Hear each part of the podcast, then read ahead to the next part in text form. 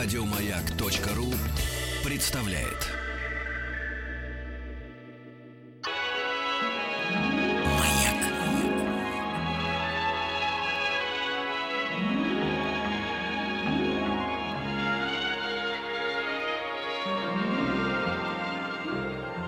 Уральские самоцветы.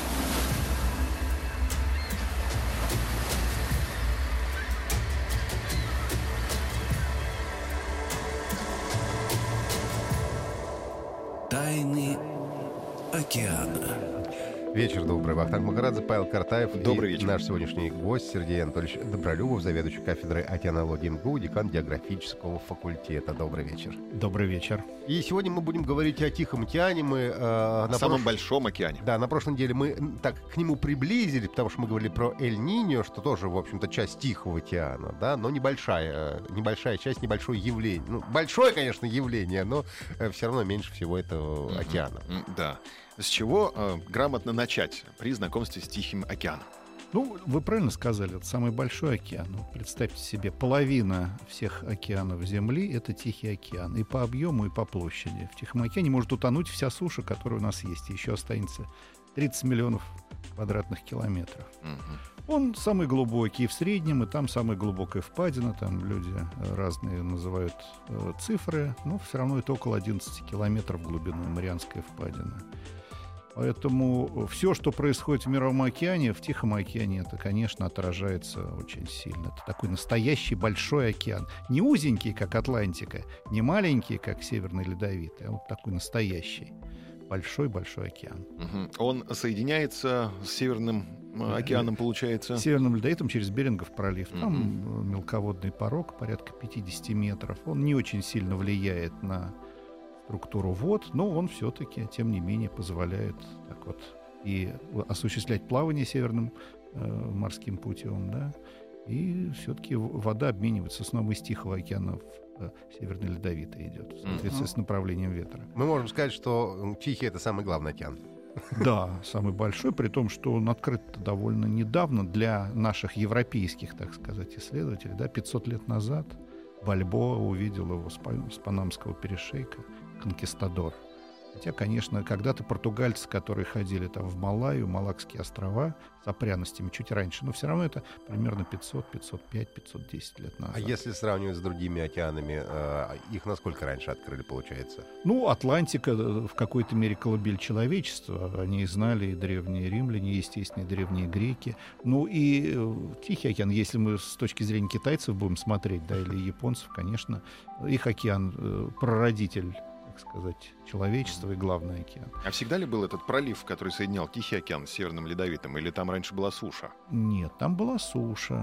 Во время оледенения, который, максимум которого был примерно там, 18 тысяч лет назад, вот был такой арктический мост, да, уровень был на 120-140 метров ниже, а если порог всего 50 метров в Беринговом проливе, ясно, что вот как раз товарищи с Чукотки могли убежать туда, на Аляску, и заселить постепенно все Мгм. э, просторы Южной и Северной Америки. То есть индейцы — это наши люди?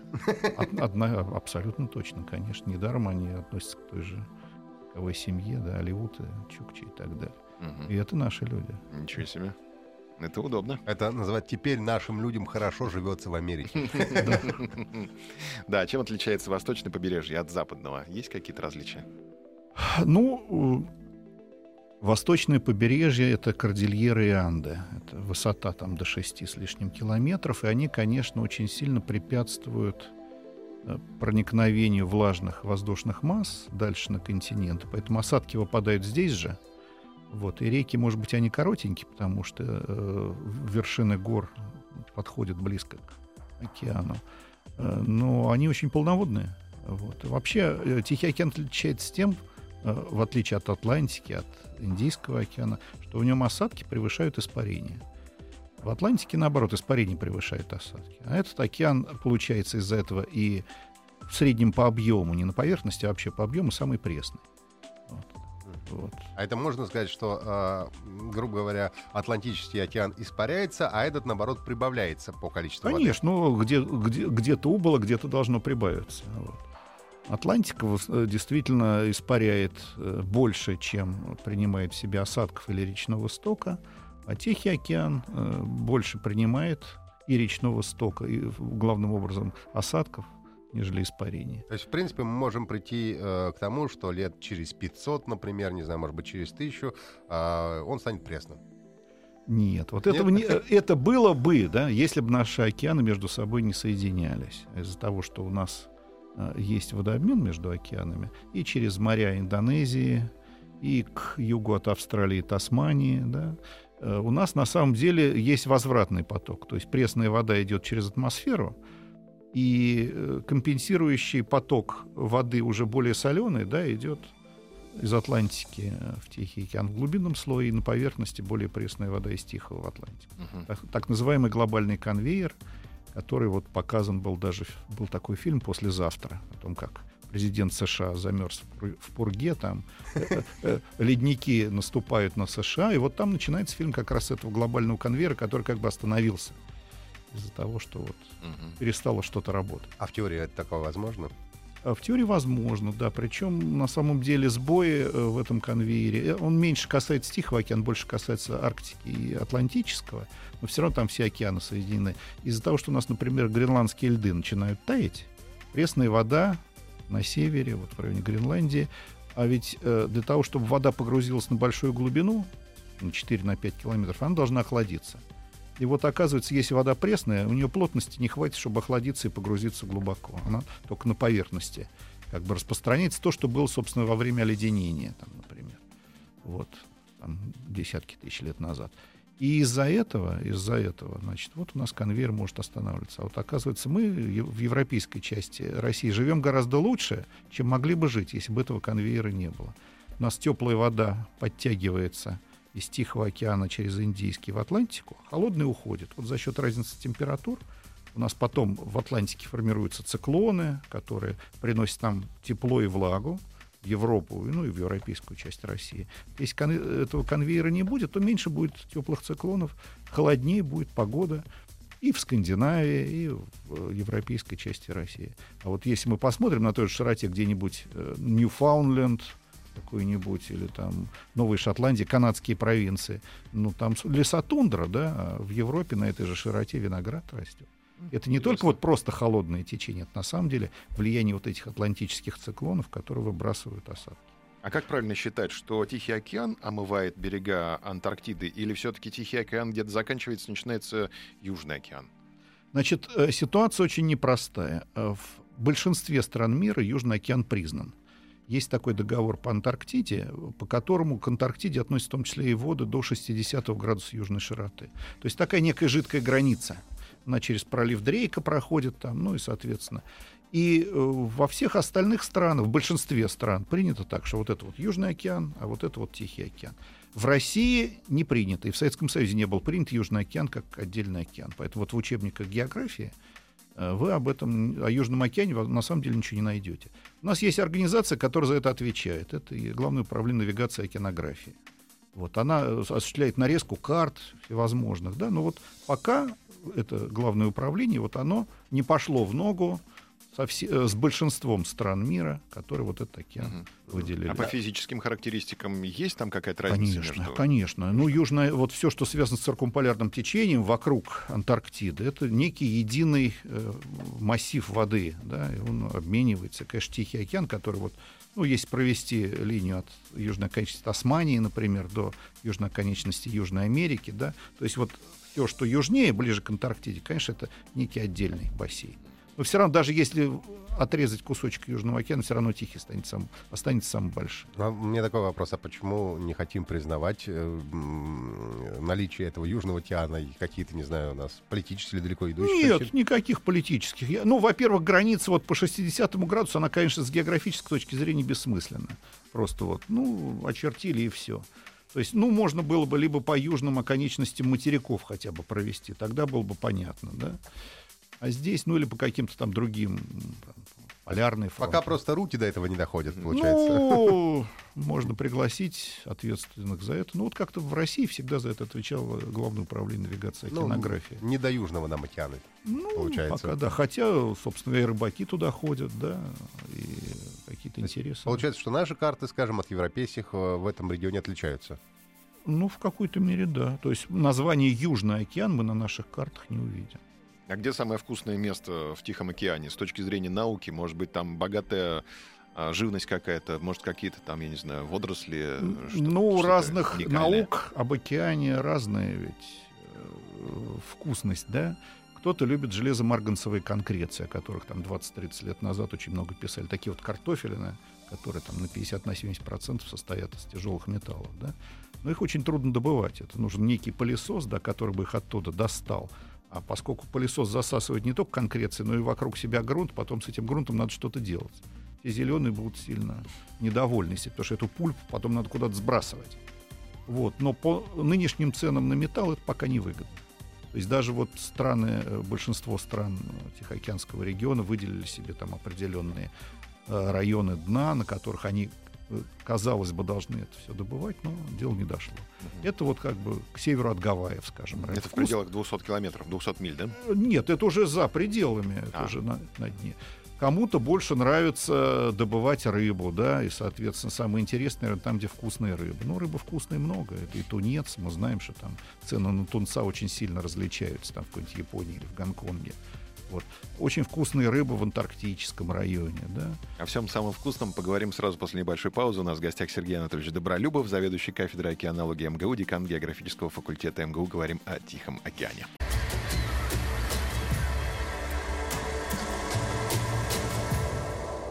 Тайны океана. Вечер добрый. Вахтанг Махарадзе, Павел Картаев. И Добрый наш гость сегодняшний Сергей Анатольевич Добролюбов, заведующий кафедрой океанологии МГУ, декан географического факультета МГУ. Сегодня мы говорим о Тихом океане. Остановились на вкусностях Тихого океана. А для каких ученых где самое вкусное? И что самое, Да, выяснили самое тяжелые металлы, рыбы, а что еще? Ну, добыча краба, да, камчатский краб, очень вкусная, э, например, живность. Вот. Потом есть э, большой барьерный риф коралловый, да, очень красивый, в котором очень много рыбок. Ну, говорят, что разрушается со страшной силой большой Ну, барьерный он, риф. э, я бы сказал, не столько разрушается, пока обесцвечивается, что тоже важно. Вот. И там и потепление, потому что э, вода, она там хорошо за 30 градусов, а такое уже часто случается, к сожалению, да, видимо, с организмами, э, с живыми не очень хорошо. И плюс к тому э, есть э, ряд других. Там есть э, тигровый венец, так называемая э, морская звезда, которая размножается и ест вот этих вот кораллообразующие э, всякие э, организмы. Потом есть добыча аквариумных рыбок, что тоже достаточно вредно. Вот. А по количеству получаемой прибыли, говорят, сравнимо с наркотиками и оружием. Аквариумные рыбки? Да, То есть это такой серьезный прям бизнес. да. А и добывают их где-то вот на барьерном рифе, получается, нет? ну, Где? во многих местах, в том числе, есть пресноводные, например, с Амазонки, а есть вот коралловые рыбки. А войти в этот бизнес трудно? мы, мы подумали, может быть, стоит войти в бизнес аквариумных рыбок. родился стартап только что. Это вам надо пригласить э, специалистов из Института океанологии. э, Вот. Э, Например, Михаил Владимирович Флинтаун у вас тоже бывает. Мгм. Вы Да. с ним поговорите на эту тему. То есть, может быть, в долю войдем. Ну, нет, нет, он э, чисто теоретически к этому вопросу относится. Жаль. А как устроен Тихий океан в плане вот э, течений и, допустим, если бросить бутылку где-нибудь на Камчатке, куда ее унесет через год, например? Хороший вопрос. Был интересный случай. Во время шторма в январе, по-моему, 90-го года опрокинулся контейнер, который вез из, э, по-моему, Гонконга в э, Калифорнию детские э, игрушки для маленьких детей, которые в ванну пускают. Утята, черепашки и так далее. Вот около, значит, вот контейнер 20 тысяч, что ли, там десятки тысяч вот этих утят попало в воду, да. И это прекрасный вот трассер, да, по- э, распределение с течением вот этих вот всех э, игрушек. Ну, ясное дело, большая часть попала в круговорот, который крутится тут вот от Гавайев в сторону Тайваня, затем э, ближе туда к Камчатке, в районе Хоккайдо японского уходит, наоборот, в сторону Аляски. Но э, через 7 лет эти утята были обнаружены в Северном Ледовитом океане, то есть они прошли через Берингов пролив. К 2010 году обнаружены были э, на Атлантическом побережье Канады и Великобритании. Выпущена такая книга, ну, по аналогии с Германом Мелвиллом «Моби Дик», «Моби Дак», соответственно, значит, про утят. Более того, там люди собирали, значит, вот, ну, как кольцевание птиц. Вот где ты нашел вот этих вот утят, М. уже обросших всевозможными ракушками и так далее. Но, может быть, проводят действительно какие-то исследования подобного рода. Сейчас же проще, ну, не знаю, какие-то датчики можно прицепить, GPS там и так далее, запускать и следить. Вживляют морских львов, там вот где-нибудь в районе Калифорнии или Аляски, они ныряют там на сотни метров могут, да, и вот они заодно профиль температуры тебе приписывают. Вот. Ну, это вживление, Хотя, понимаете. GPS не работает на глубине. Тут как-то по-другому надо датчики какие-то ставить. Ну, они же ныря... э, выныривают ради того, чтобы вздохнуть, Подышать, да. да, подышать. Поэтому здесь как раз А часто ли вообще переворачиваются суда в Тихом океане? Обо всех ли катастрофах нам становится известно? Ну, я думаю, что регистр Ллойда становится обо всех, потому что, ну, они все-таки застрахованы. Иначе это стихия, это жуткая штука. Ну, волны в Тихом океане, ну, 25 метров могут быть, 27. В основном это, конечно, э, теперь природные процессы. Природные по процессы, которые приводят к аварии судов, уже превышают как бы э, катастрофы, связанные с людскими, э, так сказать, Ошибками. ошибками, да, столкновениями и так далее. Ну, действительно, э, суда стали всепогодными, да, но все-таки прогнозы погоды, прогнозы волны не настолько хороши. То есть есть рекомендованные курсы судов, да, вот ты должен шторм обойти. Но это же деньги, мы все понимаем, да. Лишний расход топлива, время, там, за все штрафы. Ты стараешься как бы вот пройти по грани. И всегда проходишь. Мгм. Интересно. Ну, все-таки по, а, по крайней мере, в прессе не часто бывает э, каких-то сообщений, а именно гибель каких-то океан- океанических лайнеров. А, В общем-то, наверное, редкий случай Ну, в конечно, настоящее время. конечно. Ну вот, помните, в советское время э, был еще механик Тарасов, такой э, французской постройки, свежий совершенно пароход, который должен был идти э, в Европу из Канады, да. Штурмовые предупреждения, все суда стоят, механик Тарасов пошел. Ну, и- а там, да- там все дальше просто. Мощь волны такова, что выбивает иллюминатор, а дальше он теряет остойчивость. И Ну, просто вот заливает его. Говорят да, же, да. что в открытом море, в открытом океане волна 25 метров не так страшна, как э, около побережья. Да, крутизна разная, потому что при подходе к берегу волна становится более крутой. Ну, так же, как вот волна цунами, да, когда она в открытом океане, это после землетрясения или моретрясения, да, метр высотой. А когда она подходит к берегу, это может быть и 20, и А за счет 30 чего это происходит? Э, Энергия волны э, при подходе к мелководью, просто она как бы собирается на большую высоту, увеличивается крутизна, волна Мгм. становится выше. Длина волны, э, то есть вот высота метра, а длина волны там может быть э, километры, десятки километров, А, сотни километров. Получается, что чем ближе к побережью, тем длина становится меньше. Длина меньше, а высота А больше. высота больше. То есть да. глубинные слои останавливаются перед берегом, а Ну, верхние та- да, там и т- начинают три не напирать. одно, конечно, идет. Да, Мгм. да, да. Но это вот такие длинные волны, э, вот, действительно, после цунами. А скорость их распространения, как у самолета. То есть 700, 800, 900 километров в час. То есть вот если у нас чилийское землетрясение, значит, там, например, через 22 часа дойдет до Курил. Но если ты в Чили, да, то это до тебя может дойти за 5-10 минут. Мгм. Поэтому вот очень важна для Тихого океана система раннего оповещения о цунами. Она там всегда была. Вот в Индийском океане ее не было. Из-за этого вот столько жертв было в Индонезии, в Таиланде в 2000. А есть какие-то стандарты требования к океанским лайнерам, которые должны выдерживать э, шторм такого, такой-то, я не знаю, силы и так далее? Ну, конечно. Ну, это регистр Ллойда. Он вас не выпустит в море, да, если у вас не выполнены определенные требования. Более того, ну, везде же положено, чтобы на каждого человека был спас-жилет. Потом обязательно, когда, не дай бог, отключается электричество, должны быть светящиеся ленты вот вдоль э, борта, э, по коридорам, чтобы ты знал, куда тебе выходить. Пути эвакуации. С первого дня начинаются всевозможные учения. Это тоже так интересно. Там пожилые бабушки вот садятся, э, садиться в шлюпку и так далее. Это все обязательно. Продолжим э, нашу беседу сразу после новостей. У нас в гостях Сергей Анатольевич Добролюбов, заведующий кафедрой океанологии МГУ, декан географического факультета МГУ. Говорим про Тихий океан.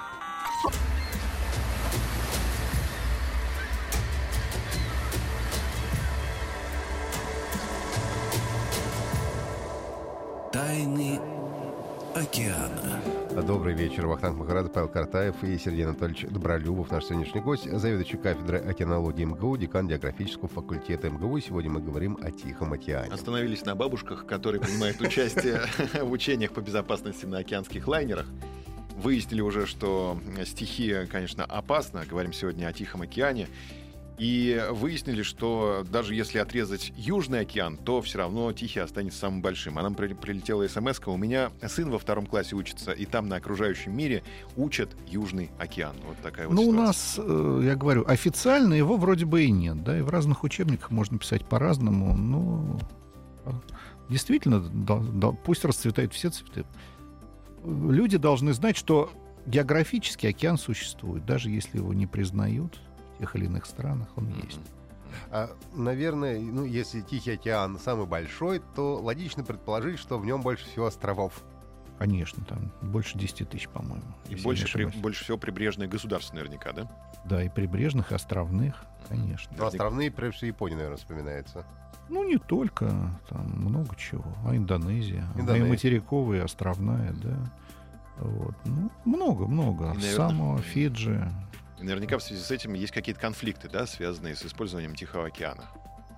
Ну, в Южно-Китайском море острова, которые находятся на спорной акватории, да, между Китаем и Вьетнамом, там идет борьба. Между Японией и Кореей есть спорные острова. Конечно, сплошь и рядом. Между Японией и Россией есть остров. Э, Это да. Но вот, кстати, между Россией и США нет спорных островов. Мы свою границу, вот, надо отдать справедливость. В Норвегии мы установили границы, подписали все из США. Вот все разделено, э, всеми признано, Мгм. никуда не денешься.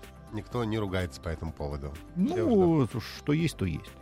А какие изменения климата наблюдаются в последнее время вот, э, в связи с Тихим океаном? Ну, я бы сказал так, для океана важны несколько показателей, которые вот э, определяются антропогенными процессами или природными, вот как Эль-Ниньо. Эль- Эль-Ниньо было до человека и будет еще э, после того, как человека не станет. Так вот, э, для Тихого океана это, конечно, э, некоторое повышение температуры. Оно есть, вот я говорил там про обеспечивание большого барьерного рифа, в том числе за счет того, что температуры стали выше. В среднем мировой океан на несколько десятых градусов пока только поднялся за 20 век. И там и природные компоненты, может быть, какие-то циклические колебания, и антропогенные влияния за счет парникового эффекта. Вот. Затем второй процесс, который еще более важен, а, это процесс уменьшения, то есть подкисления, так называемой океана, уменьшение pH. Мы знаем все понятие нейтральный pH, да, вот там для шампуня. Вот не- не- не- не- нейтральный э, э, pH вообще это 7, когда значит, э, нейтральная кислотность. Океан на самом деле он немножко щелочной, там 8, 8 с небольшим. Но вот уже на десятую или даже больше за время, за последние там десятилетия у нас pH уменьшился. Он вроде уменьшился, уменьшился. Там 8,1 стал 7,9. Но поскольку у нас кораллы из известняка, панцири крабов, там, креветок, э, то же самое, да, значит, естественно, чем кислее у нас среда, тем тоньше это э, их панцири, тем больше растворяются кораллы. Вот если мы соляной кислотой капнем, да, на известняк, на кусок коралла, он зашипит, исчезнет. Вот так же и тут. есть- Тенденции такие есть. То есть тенденция, если э, еще будет увеличиваться... э, или- Углекислый газ. Углекислый газ засасывает. 30% антропогенного углекислого газа засасывается океаном. То есть, получается, если pH будет уменьшаться океана, то кораллы со временем исчезнут. Они будут, да, конечно. То есть они будут в угнетенном состоянии, да. Несмотря на свои огромные размеры, да, это сложная, тонко настроенная система. Экосистема, конечно, безусловно. Вот. И вот это подкисление, оно и для холодолюбивых кораллов важно, и для теплолюбивых кораллов, и вот для бентоса, то есть организмов, живущих на дне, это очень важно. Даже размер морских ежей, и то зависит вот от pH среды. Все, вот, это вот второй процесс. Третий процесс повышения уровня как таковой. Это больше, чем наполовину зависит от температуры, потому что чем вода теплее, тем ее плотность меньше, тем выше уровень стоит. Вот уровень сейчас растет, вот по спутниковым данным, примерно 3 миллиметра в год. За... Это много или мало? Ну вот на уровне одного года это немного, да? Ну, для влияния вообще на человечество, на климат, не знаю, на какие-то ну, процессы. В долговременных тенденциях это опасно, потому что у вас э, ну, значит, 20-30 сантиметров то, что вот уже наблюдается, да, причем этот процесс ускорится. Помимо потепления очень важна разгрузка ледников пресно, пресных. Гренландия, Антарктида, острова Северного Ледовитого океана — э, морского льда. Значит, все это дает лишний просто объем воды, жидкой воды, которая тоже переводится в уровень. Да, вот, значит, э, модели, которые сейчас существуют, говорят о том, что в ближайшие там 70-80 лет уровень может повыситься, ну, так, на 60-80 на 80 сантиметров. Это То значит, есть, кого-то затопит? Ну, конечно, там, Бангладеш, да, самые густонаселенные дельты рек мира, да, такие как э, Ганг, Бангладеш, например, да, это Венеция, естественно, это Темза и Голландия, все, что на низме, это Петербург. Все это лишние 60-80 сантиметров, это довольно много. А плюс к тому, если на это накладывается усиление всевозможных э, природных опасностей, таких как э, нагоны штормовые, э, увелич... Нагоны это что? Нагон это когда у нас с вами вода на мелководье за счет э, ветра, да, затапливает определенные территории. Бывает э, наводнение за счет разлива реки, угу. а бывает наводнение за счет на, э, ветрового нагона. Ну вот, в частности, в Петербурге как раз соленая же вода э, нагоняется. Да? То же самое Таганрогский залив, у нас в Азовском море такое место. Есть определенные районы Баренцева моря. То есть все мелководные районы при определенной силе ветра, они вот подвержены таким нагонам. Вот. Каким есть, образом? Прям апокалиптически рисуете картину. То есть Петербург там через сто лет может исчезнуть, его может Ни за что, ни за что. Э, просто такие нагоны, они кратковременные, да, один-два дня. Ну вот, например, если у вас какая-то сельскохозяйственная территория, Краснодарский край, и у вас там пшеница растет, что угодно, да, попала соленая вода, ну все уже или пастбище, естественно, засоление. Ничего хорошего в этом нет. Каким образом изменяется дно Тихого океана? Ведь э, наверняка там идут тоже какие-то процессы. Ну, эти двигаются. процессы очень медленные, поскольку мы сейчас верим в теорию литосферных плит. У нас, значит, есть э, плиты и в Тихом океане. Они двигаются одна относительно другой со скоростью там, первых сантиметров вот из-за этого как раз э, существует и землетрясение в районе Тихого океана, и Тихоокеанский так называемый вулканический пояс тоже вокруг. Это все как раз стыки литосферных плит. Поэтому ну, эти процессы сотни, тысячи, э, э, сотни тысяч лет, миллионы лет. Ну вот, например, Панамский перешеек. Да, вот он привыкли к такой конфигурации Тихого океана. Вот он перекрылся э, 3 миллиона лет назад. А до этого Тихий Атлантический океан соединялись свободно в тропической части. Вот изменился океан. Изменился. А возраст его это сотни, сотни миллионов лет. Наши слушатели спрашивают, а как, каким-то образом э, авария на Фукусиме повлияла на океан? Значит, э, как авария Фукусимы э, повлияла на океан? Ну, э, цунами был, цунами был. Ну вот, кстати, пример, например, насколько человек хорошо умеет предсказывать цунами. Э, ну, Япония наиболее подготовленная страна в мире, естественно. Они живут в этом, и историческая память хорошая.